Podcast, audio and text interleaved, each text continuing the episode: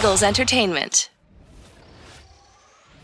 Hello, everyone. I'm Molly Sullivan. Welcome in to Eagles 360 presented by Xfinity. You may recall during training camp how Brandon Graham established 2019 as his double digit year.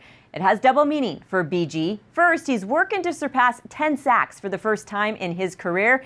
He currently leads the Eagles with six sacks, all of which have come in the last five games.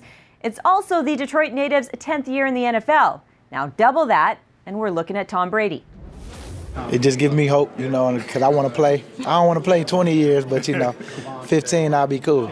But, you know, I want to be playing at a high level uh, every year and kind of go out on my terms, you know. So, I mean, we'll see. Uh, I, I, love, um, you know, because he's a Michigan guy. You know, seeing uh, seeing him play this long, you know, I know um, uh, I'm, I'm happy for him.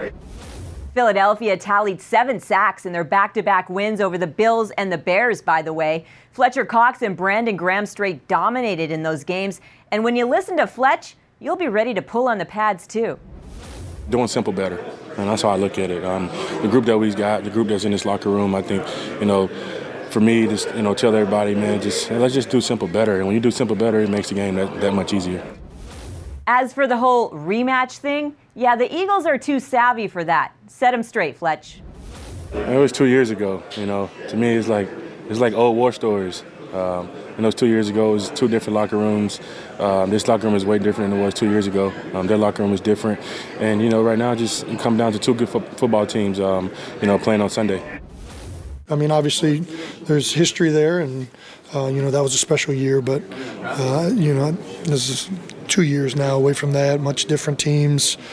Um, you know, it's it's not something that is going to be beneficial for this week. And boy, it's been a big week for guard Brandon Brooks. After signing a four year contract extension on Monday, it was announced on Thursday that Brooks was voted the Eagles' Ed Block Courage Award winner by his teammates.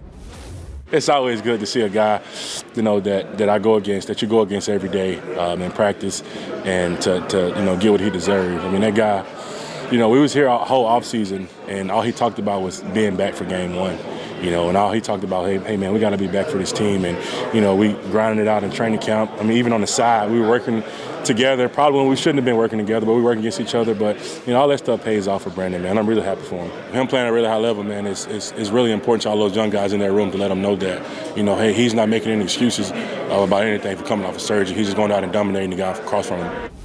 The combination of size, speed, um, athleticism, intangibles, uh, intelligence. I mean, everything you would want in an offensive guard is kind of sitting right there.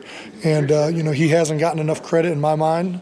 Uh, since he's been here, and part of that's because we have so many good players on our line and in our on, on our offense. But um, what he does is, uh, in my opinion, he's the best guard in the NFL, and finally he's getting the recognition that he deserves, um, not just with the contract, but everything else in the media. And I think that uh, it's been long overdue for him.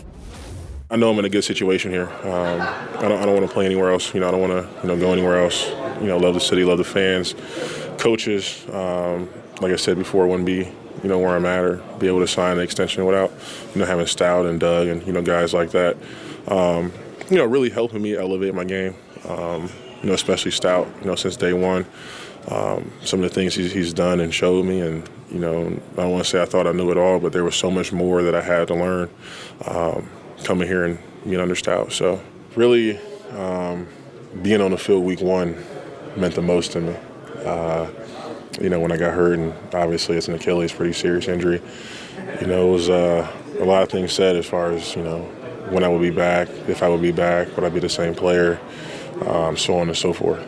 So being able to come back and um, be a better player than I was before I was hurt probably was the biggest thing for me. All right, back to the Patriots. Here's what Brandon Brooks and Jason Kelce see on tape.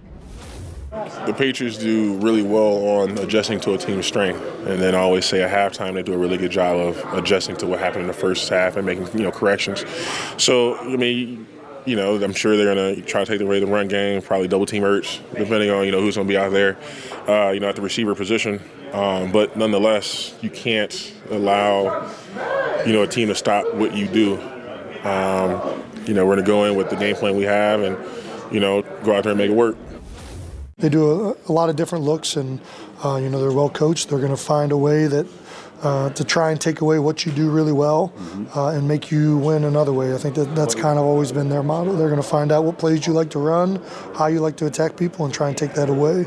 Uh, they're going to try and find out who your best players are, double them, do whatever they can to try and make sure that that guy's not the one that's going to beat them. And uh, uh, that's not unique to them. I think that a lot of other teams do that. They're very good at it. They have good coaches who uh, game plan well. But um, for us, the re- it's it's no different. Communication, trying to be on the same page, um, making sure that everything's coordinated properly. Those are the jobs of uh, of the center and the quarterback. And I think that that is the same as it is every week. Couple of lockers down from the O line, and you'll find tight end Zach Ertz, who told us there have been encouraging signs all over the practice field in South Philadelphia this week. The way we practice each and every day allows us to kind of find our rhythm this time of year. Um, we've been grinding for seven weeks, and some teams take their foot off the gra- foot off the gas in practice. But I feel like the habits that we have in practice set us up for success for 16 weeks, the duration of the season.